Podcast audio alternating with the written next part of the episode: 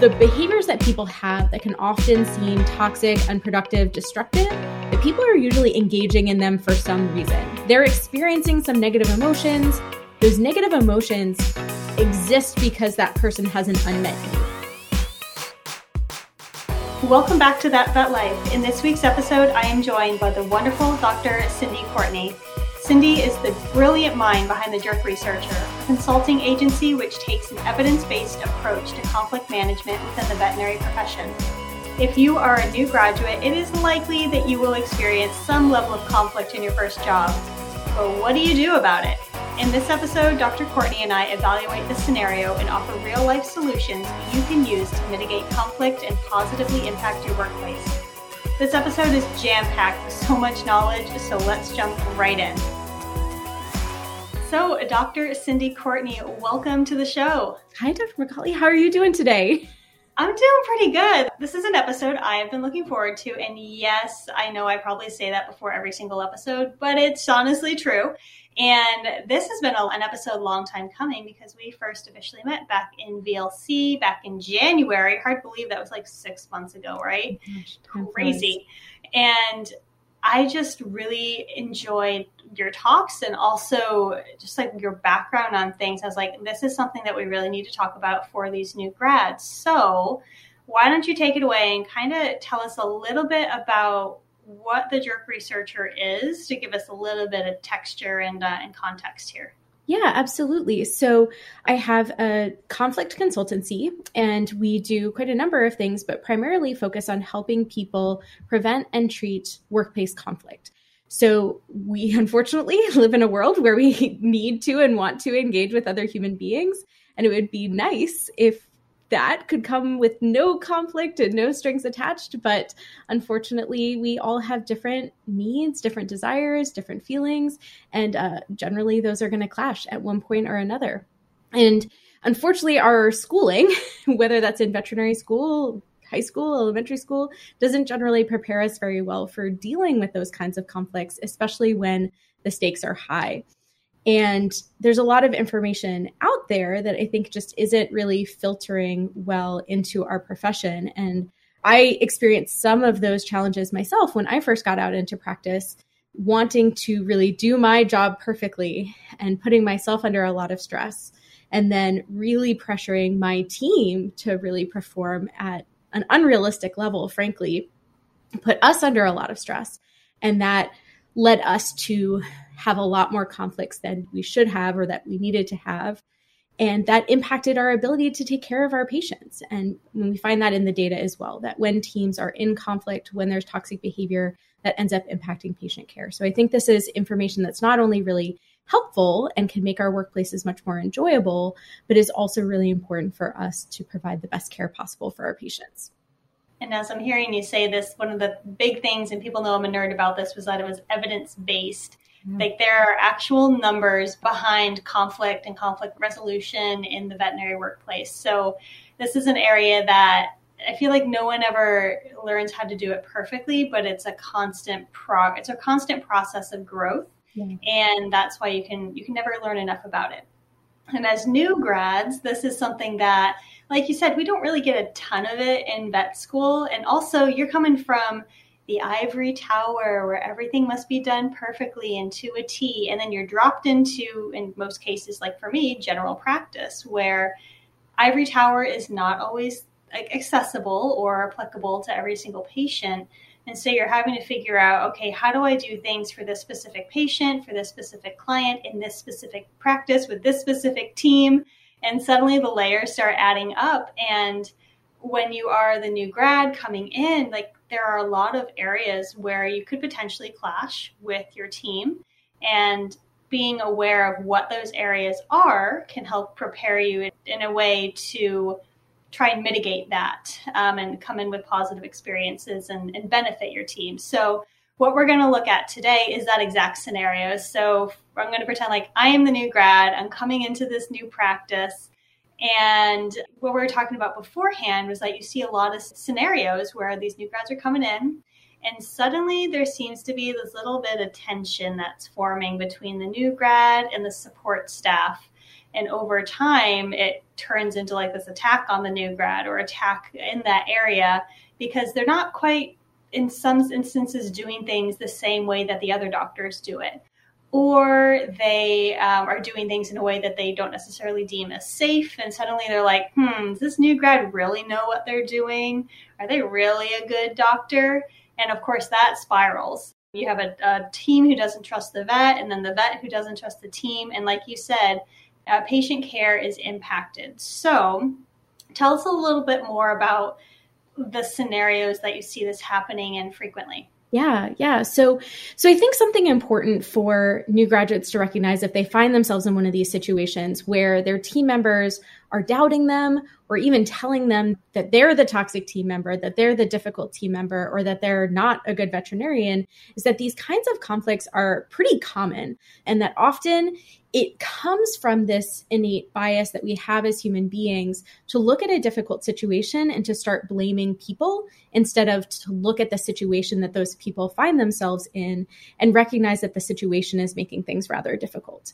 Which is again not to say that people don't play some role in the difficult situations they find themselves in, but we tend to over blame the people.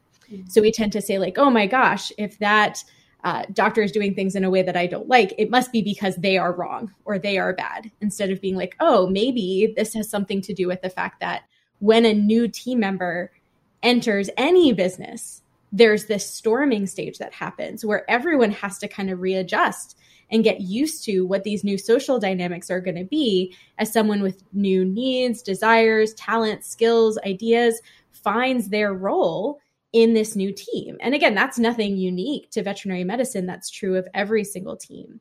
And that adjustment is awkward and it takes time to figure out. But I think in vet med, we kind of have this idea that if we are good enough at our job, if we are kind enough, if we are smart enough, that somehow we are magically going to avoid this very normal storming stage that everybody goes through. And you can be the very best in the world and we're still going to have some challenges and some awkwardness when we first come into a new business. So I think that's one important thing to recognize. And there are some steps that people across the board, especially new grads, can take to make that uh, step a little bit less awkward. So, one is to just get a good understanding of where they're going and what they're walking into. Now, in some places, this is going to be easier than others because some practices know themselves well and some of your coworkers know themselves well and sometimes they don't, right? So if you're going into a practice that has a pretty good idea of what its values are, or what standard operating procedures are, the way that they like to do things there, then it's much easier to come in and say, okay, like I recognize that these are the norms here. And if I start to deviate from these norms, that's probably going to be a source of conflict. If it seems pretty open and flexible, you might think that, oh, if it's open and flexible, then I can do whatever I need and want to do, and everyone will be fine with it. But the truth is, there probably are some unstated norms about the ways things are done. And you'll have to learn what those are through osmosis before you, and you might land on some minefields in the meantime while you're trying to figure that out. So just because they're not stated doesn't mean that they're open to anything. It means that those are just not out in the open. the unwritten rules of practice culture. Oh man, I feel like that could be a really good post right there. yeah, for sure. And uh, as you were talking, oh gosh, there were a couple things that thinking back even to my own experience, which granted, I had a really awesome experience when I started in my practice. I thankfully had a clinic culture that was really supportive of having new grads. And I feel like kind of going off of your your one statement about oh having a practice that knows themselves and can really stand behind their practice culture and their what their practice stands for is having that conversation as the new grad. When you're actually looking at those job opportunities and saying hey can this practice verbalize what they stand for? When they have a new grad coming on board how do they prepare their team because as we were talking before the episode like it takes a village and actually that is a whole episode in itself people can go back and listen to with dr kate boatwright and like there really is a whole conversation that needs to happen to say hey this is what i know about myself as the new grad this is where i know i'm going to need to ask for help but also like this is what my standard of care is. Do you guys like when you go into like doing dentals, like do they do dental x-rays? What is the level of anesthesia? Like like really start nitpicking. And to a degree it's kind of hard as a new grad because you don't know like all of the things that you deeply care about until you're in it. And then you're like oh crap this practice doesn't actually do it this way. Or i mm-hmm. was taught to do it a different way. Not that it's wrong but it's different. So those are the things that were kind of going on in my head as you were talking about uh, having a practice culture that a is well here's the other thing that little bit of practice culture, do they have mentorship as part of their culture? Yeah. That'd be my biggest point there. And what does that mentorship look like? Because yes, I think for different it. people, they want very different things. I personally interviewed at a practice where they were planning on going over my files every single day and going over every single case with me. And I definitely had colleagues who they would have been very excited for that, to have that level of detailed support and review. I had been a veterinary assistant for six years prior to vet school, and that would have driven me absolutely crazy. So, the practice I ended up at, you know, the level of mentorship that I ended up getting was more there is always going to be somebody there for you to turn to and ask questions of, especially in an emergency. You're never going to be uh, there alone on a surgery day. And you're going to have this opportunity to meet with somebody at least once a week to talk about cases and things that are challenging for you. And that was perfect for me. But again, knowing it's also important to know yourself and to know what you're looking for, which is challenging because when you're starting, like just like you mentioned, you might not necessarily know all of the things yet that you want to need. And so anticipating that it's it's not going to be smooth sailing all the time and that's okay. Giving yourself the peace and grace and the self-compassion to let it be a little bit bumpy and that to trust that you guys can figure it out together. And I think one expectation that we don't talk about very much. You know, we can think about the medical pieces and say, like, oh, what do they do? Do they allow drop off euthanasias? Wasn't something I was really on board with. You know, what do they think about, you know, surgeries and having somebody monitor surgeries? You know, what's their approach to, you know, again, like you mentioned, dental x rays. But those business and communication things, what are those standards? We don't necessarily think to ask about that. And do they have a conflict plan? How do they mm-hmm. deal with conflict? I love uh, recommending that early career veterinarians ask behavioral questions of the practice the same way that they're asking interview questions of you. So, saying, like, tell me about the last time there was a conflict on the team. What happened? How did you guys handle it? And what was the result? Look to get some idea of how conflict is handled on this team and whether or not that makes sense to you. Whether or not they have a concrete approach or whether they pretend that conflict isn't going to happen and so they don't have a plan. and that tends to be more like, you know, when you have that scared feral cat stuck in the corner and everybody's surrounding the cat and then it strikes somebody because it doesn't have a good path of escape, right, into that nice safe carrier. You want to have a, a path of least resistance for when conflict does happen people know how they're going to handle it so people just don't start getting angry and striking out at each other that's a really good example thankfully haven't had to deal with that exact one, but um, definitely a good couple feral kitten stories to go along with it. But those are some really good questions honestly I didn't really think to ask when I was interviewing. Should I have? Heck yeah. And that is something that I would definitely add when all of these students are looking at uh, developing mentorship clauses and developing what their mentorship program is going to be is talking about, okay, how are we going to deal with conflict when it happens? Not oh, it'll never happen, but when it happens, because yeah. we are human. Like it's good in a way that it's good that we have disagreements about these things. It's how we identify and then develop potential issues with how we practice and how do we do better and provide better client care or patient care. Client and patient care. There we go. Yeah. So those are some really good ones to add. So we've talked a little bit about um, having a, a practice that has good culture and being able to identify it you as the new grad being able to identify your communication level and what your comfort level are. Some questions to ask about mentorship and then those behavioral communication questions to ask. That's like a really good one. Oh my goodness. So in a way that helps to mitigate issues when you end up in the practice. But nonetheless, we can try and mitigate it as much as we can, but it's Absolutely. still going to happen. We're still going to have times where you're like, ugh, I can't believe that person is doing that again. or I really didn't like how they handled this, but I don't really know what to do. And as you mentioned in the start, there are a lot of scenarios where it's say like the support staff, that that tech who's been there for like 15, 20 plus years. She's absolute gold for that practice. Absolute gold for you as a new grad, for sure. I can't tell you the number of times that I asked all of the senior um, vet techs at my practice, hey, I need your help. I'm drowning. What do I do? Yeah. and they have saved my butt on numerous occasions. But like, what do we do in those scenarios where they are the ones saying, I don't like what this new grad is doing, but you're technically the doctor and it's not technically your say. So, what do you tell people in this scenario? Yeah. So, I think there are two major approaches to consider. So, first is relationship building, and the second is boundary setting. So, let's talk about relationship building first, because I think it's the one we don't go to right away, but is potentially the most productive.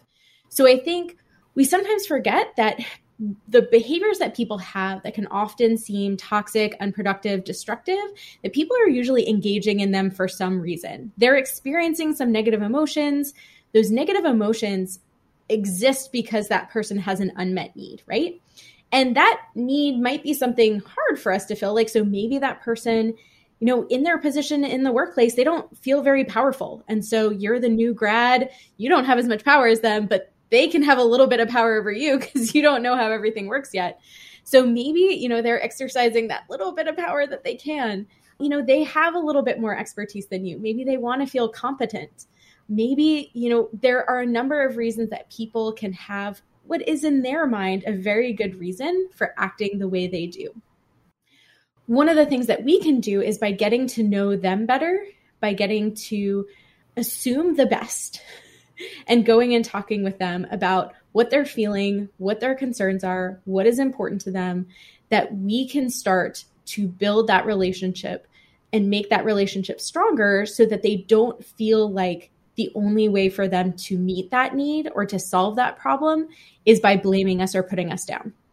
So, for instance, if that team member is concerned about the safety of patients and they see themselves as an advocate for patients and they think that something you're doing is unsafe, being able to sit down with them to empathize with their concern, to talk through what you are doing to make sure that patients are safe may alleviate that concern and help that relationship move forward. So that is the first step is relationship building, getting to know these people. Honestly, even just building a better understanding of who they are. I know one of the the big missteps that I took when I was a new grad was I was so focused on doing a good job and stressed about that and making sure I knew the factual knowledge of being a good clinician that didn't stop to figure out like oh my gosh, you've been in practice 10 years. What have you done in those 10 years? What level of expertise have you gained? What skills do you feel like you're really knowledgeable about? What do you care about? To be able to give people that level of recognition, to empower them, to trust them, because I didn't really know them well enough to give them those things that they needed, because I didn't know them well enough to know what they needed. So I think relationship building and starting there is really, really key. Yeah, as you were saying that, I'm thinking about like figuring out like who's that like everyone knows like the cat magic person right. In the practice or that person who's really good at drawing like hard blood draws mm-hmm. and just getting to figure out how to let nurses do nurse work. Like there's a number of times where my, my nurses are really good where if I'm trying to kind of help, but I'm obviously not very helpful, they'll be like, go do doctor things. Yes. Let us do our job. and I'll be like, okay, and I'll run away. But we have that kind of relationship where I, I want to give them that freedom to use the skills and the knowledge that they have earned and they're good at so that again they feel like they are adding value to the relationship and to the practice but sorry i jumped in there but i was just like thinking i was like as a new grad you're going to find that cat person that really good aggressive dog handling person that blood stick person that anesthesia person like all of those different things are going to be the kind of um, things that you can be thinking about. So sorry, I jumped in. No, absolutely. And how disempowering is it if you go to the cat whisperer person and you take over handling that cat yes. when you're the new grad? Like it's gonna feel really cruddy to that person, right? And so it you need to have that context to have those relationships be solid and warm. So, and then I think the flip side of that is having boundaries because there are also people that we will encounter in our personal and our work lives who engage in destructive behaviors because those destructive behaviors are serving some purpose for them. Like, so if somebody has really struggled with feeling important and they engage in, say, gossiping because that gives them attention, you know, you may need to uh, hopefully be able to leverage the standards of the practice and your practice leadership to help stop that behavior or you may need to be able to use your your personal power to set boundaries saying like hey if i hear you guys talking about somebody who's not here in the room, I'm going to ask you to stop in my presence because I just don't feel comfortable with that kind of discussion when I'm here in the room. It's not okay with me. So I think those that duality of saying like let's really emphasize the positive and as people who work with animals and understand behavior, we know that the positive is that much more important and it's also not natural and so we have to work much harder at it. So that's really where I'd encourage people to, to spend most of their time but also know that it is okay to set boundaries and to know what isn't okay. And if there's something really bad going on, like somebody is bullying you or being verbally abusive or even, you know, physically threatening you, then that is not okay. And if your practice leadership doesn't have your back, you certainly should set a boundary of, of not staying in that workplace. That's actually one that I've come across a few different times mostly on Instagram when I'm talking about these type of things, people will write back and be like, "Oh, I have this this and that kind of conflict, but the medical director or the practice manager doesn't back me up. What do I do?" And I'm like, "Well, I guess you have no don't have to have any loyalty to that practice. It's just going to burn you out." And honestly, it doesn't sound like they have a good practice culture. But beyond that, I don't really have much else that I feel like I can offer them, and it doesn't sound like there's much else to offer. Is that right? So there are two pieces to that question. So, one, I want to encourage folks that I think sometimes we get stuck in this idea that all practices are like that. And I want to encourage people that the data suggests that that's not, in fact, true. That when we look at, say, people in practices over the course of a year, it's only about I say only, still 33% is probably still a lot of people who are in, encountering some kind of workplace abuse, um, verbal abuse, very, very small amount, only like 1% are ever in, encountering physical abuse. But that means that we still have that other two thirds of practices, right? Nobody in that practice is encountering any of those kind of negative interpersonal workplace abuse scenarios, right? So there's still a lot of good places out there. So know that there are good places to go to. So you are not necessarily stuck. Now, there are some people who, based on non competes, family situations, that they don't have a choice in those situations. They are really physically stuck, at least in the short term. So I still encourage them to think about how they might leave at some point. There's a great book called The A Hole Survival Guide by Robert I. Sutton. I highly encourage them to read that oh, talks fantastic. the excuses people will tell themselves that get them to stay in that situation. Like, oh, I've got to stay for the team. The team needs me to stay. The team does not need you to stay. The team all needs to leave so that practice does not continue abusing people. But I also want to encourage folks that if you are stuck, there are things that you can do to help keep you more mentally safe and to create a more positive sphere of influence around you. So just because you are not formally in charge does not mean you do not have any power or influence. And there are things that you can do in the meantime. And for folks who are in that situation, um, I would encourage you to not necessarily, especially if you do not feel financially, physically, emotionally safe in that situation. Sometimes the temptation is like, I've got to stand up to the man right away, don't I? And if you feel like that's morally the right thing to do for you, yes. But if you do not feel safe, or if you feel like if I do this, I'm going to lose my job and I'm going to go bankrupt, that might not be the right choice for you. And there are things that you can do in the meantime. So you can start documenting the things that are happening. You can start building a coalition of other people who are likely to be experiencing the same things you are in that organization. And you can build your personal power with that organization, building skills or relationships that that organization needs so that you can build the leverage to encourage them to change. Now, just before we get on with the show, a quick word from our sponsor, which is the Thrive community from us here at VetX. If you're struggling with managing time, feeling like you're an imposter, or burning out, then you need to make a change. The good news is you are not broken. You're not a bad fit for the profession. Much more likely, you are missing some super important foundational skills no one is teaching at university. Skills that you will learn as part of our VetX community.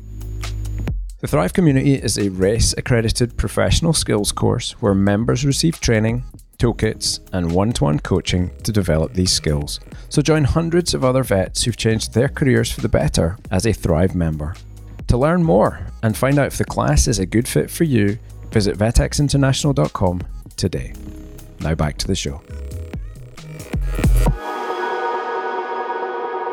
So I hope you enjoyed part one.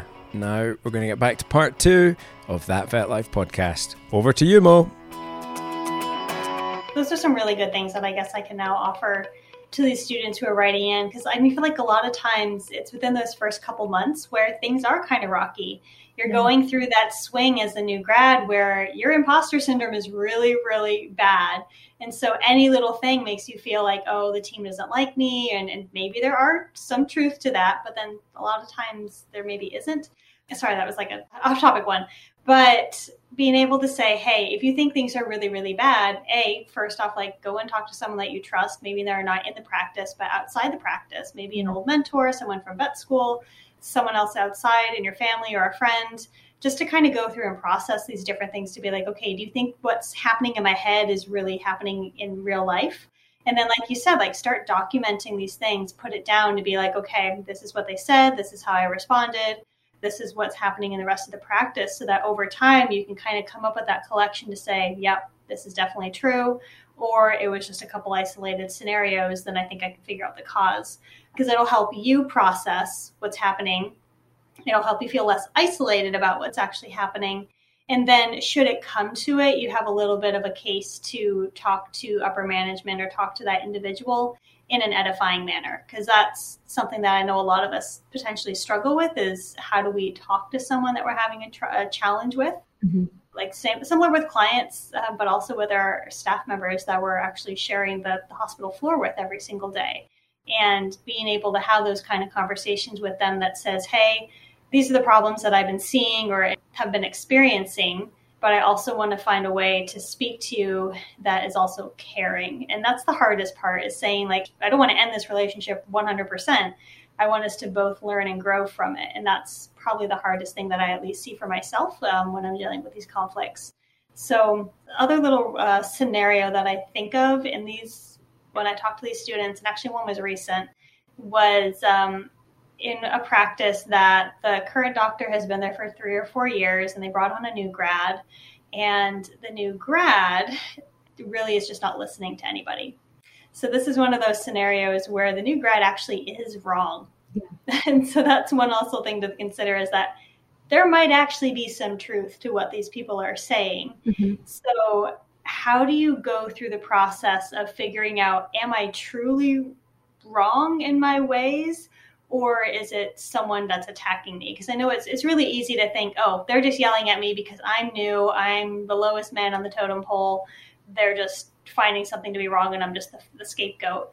But what happens when like you, you truly are kind of at fault? Yeah, and the way I like to think about this is that largely as human beings, we're not great at getting feedback. Like it's hard. It's hard to hear that there's something that we could do differently or or God forbid that we're doing wrong, right? And so if we are not ever hearing or agreeing that there is something we need to do differently, that's a problem because it is true of all of us that we could be improving, right? Like we all have the opportunity to grow. None of us has reached perfection yet ever.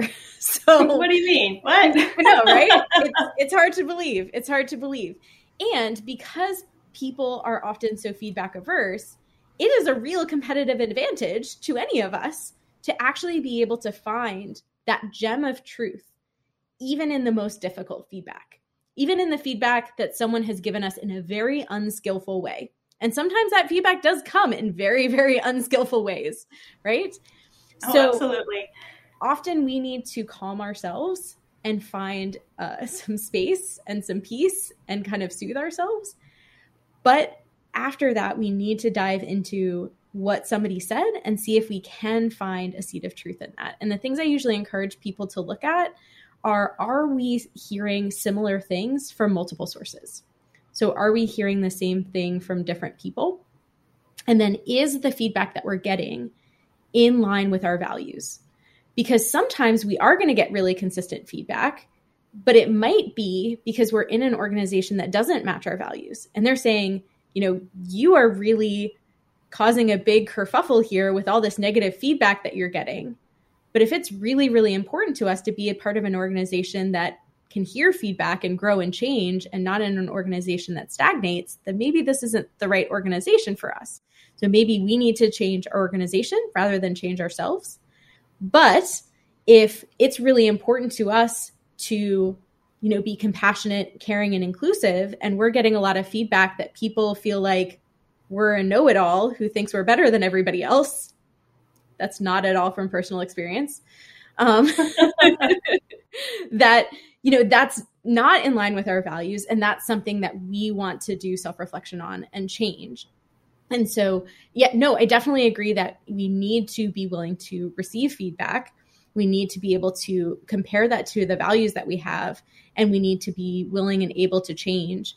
And then as organizations we have to set boundaries around what that organization's boundaries are because there may be some people who come in and say that's not in line with my values. My values aren't in line with your values. And in those cases we have to be willing to let those people go even if it's really hard right? Because we're in a staffing shortage and so there are a lot of places out there right now who are having to make the call and trying to say what is the more important value to us? Being fully staffed or having somebody who will take feedback right? And that's that is a really hard call to make. But at the end of the day that is our choice. We have to make that choice. And when we have values they call us to make these these choices around which of those values is more important to us every day there's so much to unpack in all of this and like we could talk about this for absolutely hours. Oh my gosh. Uh, just thinking about the different scenarios that like that students or new grads have um, dm me about and obviously the experiences that you've had in helping people like consult them through this. It's like we absolutely could go on onto this for hours but we won't. Don't worry guys. Um, i definitely want them to go and check out the Jerk Researcher and find out more information about you if they do have questions. Because I know there's probably going to be a number of new grads that are like, hey, this is what I'm experiencing. I don't know what to do. So, since there are so many of them, like what are the immediate resources that you'd recommend pointing these new grads who are experiencing this little bit of turmoil in their practices to? Yeah, well, well, first I'll say that often when people feel that they are in a toxic situation, I do often talk with folks directly, so they can get in touch with me at our at my website, thejerkresearcher.com. I'm also on Instagram and Facebook, and they can direct message me. Often do at least short conversations with folks to kind of talk them through, like, hey, you know, normalizing what they're experiencing, helping them gauge, you know, where their boundaries are, and, and doing a little bit of reality checking with folks. So, so I'm certainly happy to be a resource.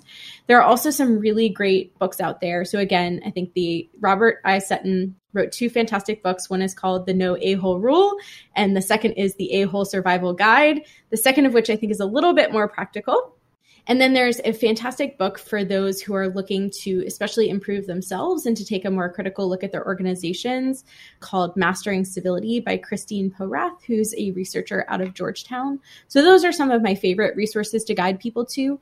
And then again, often when people get in touch with me, there are specific things that they're dealing with or they're looking for and often i can direct them to a resource that makes more sense for their specific situation so whether it's them being worried whether they're the jerk or difficult person, whether they're dealing with a jerk or difficult person, whether it's an organizational problem. There are kind of different resources that they need for each of those mm-hmm. scenarios. So I, I try to help personalize those recommendations a bit. Those sound like great starting points for vet students and new grads, and even people who've been out in the profession for however many years. But I do want to encourage listeners to go and check out the Jerk Researcher. Go on over and say hi to Cyndie. She is honestly a very happy, fun, amazing person who's just been a wealth of knowledge for me. And I, I definitely am going to be digging into her brain a little bit more here. So we'll put all the links for those in the show notes. But I know we're coming to the end of today's episode. I kind of want to ask so we have the the different resources for these new grads, but what would be, if you could choose one question, if we were sitting in front of a group of final year vet students, this is going to put you on the spot. We're sitting in front of a group of final year vet students who are about to go off into the profession and make big changes. What's the one question you want them to ask themselves before they go to their first job? Put you on the spot. Take a yeah. moment. I would ask them are they willing to pause and see what they can do to positively impact the situation before reaching for blame? Ooh, that's a good one because you're doing a little bit more like a soul searching, figuring, okay, what is it about me in this moment, in this situation that can positively impact the people, the patients, the clients, the whole hospital? That's a big question. And not even reaching for blaming themselves either, but to look at what can we fix around the setup, about the system before we start blaming because I think sometimes we're equally tempted to blame ourselves as we are to blame other people in this profession. Instead, pausing, zooming out, and looking at what is it about this situation that is contributing to us acting this way. That is beautiful. And that is the perfect place to end this episode. I can't think of a better way right now because we, we took them through the whole process of hey, this is a, problem that it's not isolated to one practice. There are many, many practices that are dealing with this but there are steps that you can take as an individual and steps that you can take as a practice in order to try and mitigate these issues um, and bring about positive change. But I think a lot of it circles back to that question that you just asked of these students is what can you do as an individual within these practices and what can make a positive impact for you and for the people around you.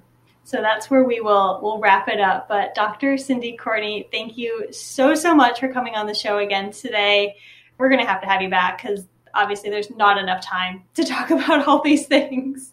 Thank you for having me, Dr. McCauley. It's been wonderful being here. You're welcome. Well, until next time, y'all, we'll see you soon. Okay, bye. Bye. And that's a wrap on today's episode of That Vet Life podcast. Thank you so much for joining us today. Now, before you go, I have a quick request. Now, podcasts and communities, they grow the best and they grow the biggest when the members spread the word. So if you know someone who you think needs to hear this episode, or if you found value in this episode and want to share it, go ahead and share this with your friends. And also, don't forget to head over to vetxinternational.com and enroll in the VetX community for free to get access to a bonus version of this show. You'll also get some free swag and many, many other amazing benefits. Also, leaving a review of the show on iTunes would be greatly appreciated because, again, it just helps get the word out. But until next time, y'all, I hope you enjoyed this episode of That Vet Life.